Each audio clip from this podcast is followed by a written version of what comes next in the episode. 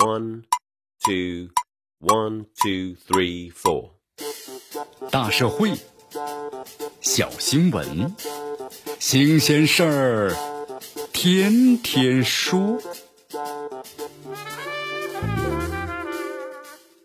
朋友们，你们好，这里是天天说事儿，我是江南。从去年的十二月底以来呢，西安市出现了本土病例，并且存在啊社区传播和隐匿的传播的风险。那么西安市呢，果断采取了封城的措施，但是相关的配套措施啊，却持续点跟不上。特别是市民出行和核酸的筛查，必须呢依赖的西安一码通，在去年十二月二十号和今年的一月四号，连续两次呢，因为这个链接访问量啊超载而崩溃了，给防疫工作结果造成了严重的影响。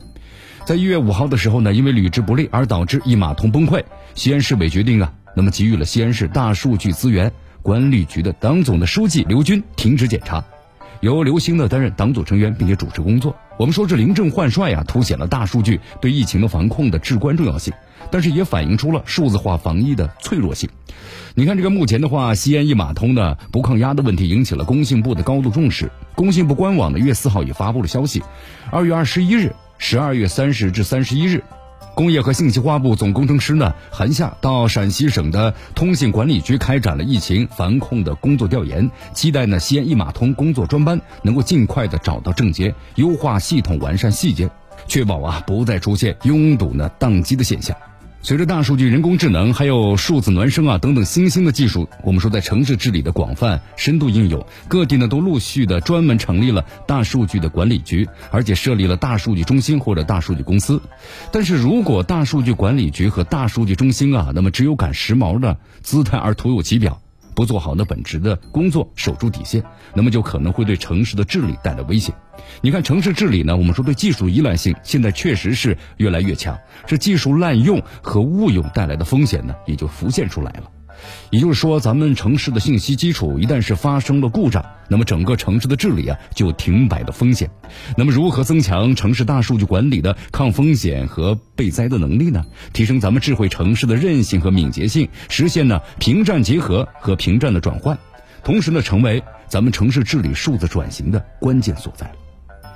数字化防疫就意味着城市要在危机管理时期有充分的技术能力，为疫情的防控提供必要的技术保障。那么，特别是要对呢访问峰值等等关键挑战，咱们要有科学合理的预测和准备，避免呢在危机来临的时候问题频发而危及到城市的运行。近日，全国信标委智慧城市标准工作组呢就发布了《城市大脑发展的白皮书（二零二二）》。就指出，咱们当前呢城市大脑的挑战在于呢建设运维模式不够完善，缺乏监管的管理体系，也信息安全呢缺乏保障，风险防控机制不够完善。那么，对于一座呢人口超过千万的特大城市，需要预见到这危机带来的挑战有多大，同时咱们做好呢完善可行的应急预案。西安市大数据资源管理局将西安的一码通崩溃啊是归咎于使用频率太高了，对网络和平台的压力呢过大。对此的话，西安采取了限流措施，就鼓励人们呢尽可能非必要的不去访问。但是想让市民们理解配合挺难的呀。每个人的无序使用汇聚到一块儿，就带来了咱们数字化平台的秩序的崩塌。那么这危机呢，意味着危中是有机的。这一码通崩溃了，使西安市呢更加重视大数据基础的设施建设。那么这为咱们提升了城市整体的数字化能力也提供了契机。比如说，每年春运，咱们都知道是火车票购票的高峰期。那么对于购票系统的技术要求呢是非常高的。如果这时候你劝阻人们，大家呢先不要呃买票了，错峰购买，无疑是举手投降。这就倒逼着铁路部门扩容系统，建立了完善的购票峰值相关的技术系统能力，调配呢可用的算力来共同的支撑。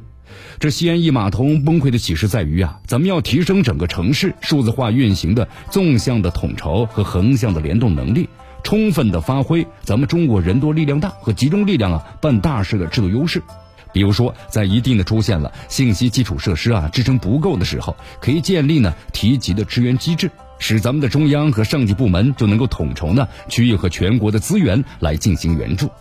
与此同时，也可以呢建立跨地区或者城市群的横向联动机制，协调呢其他地区的算力来驰援咱们的受灾地区，实现各地区之间呢是联动互助。咱们的健康码呢为咱们的防疫带来了便利，但是，一旦健康码出现了故障，就会令人们寸步难行，使防疫工作呀陷入了被动。所以说，咱们要认识到，这技术是防疫的手段，而非目的。那么要避免把手段呢误认为是目的，否则的话，咱们光迷信于技术解决论，陷入了技术的障眼法，就可能使咱们的城市数字化的防疫呢本末倒置，而失去了初衷的本意。现在呢，咱们各地建立的大数据管理局，往往配套呢事业单位属性的大数据中心，再通过呢采购或者外包等方式，由企业完成技术的准备和运维保障。那么值得注意的是呢，这通常都会使大数据管理局啊养成了甩手掌柜的习惯，就全盘交给企业呢来提供技术支撑，很多事情都是企业说了算，这样也就埋下了隐患。比如说，对于那转包分包企业的提供的技术的解决方案能不能够支撑，那么需要相关的部门不定期的进行评估和检讨，从而避免企业呢绑架有可能带来的尾大不掉。这里是天天说事儿，我是江南，咱们明天见。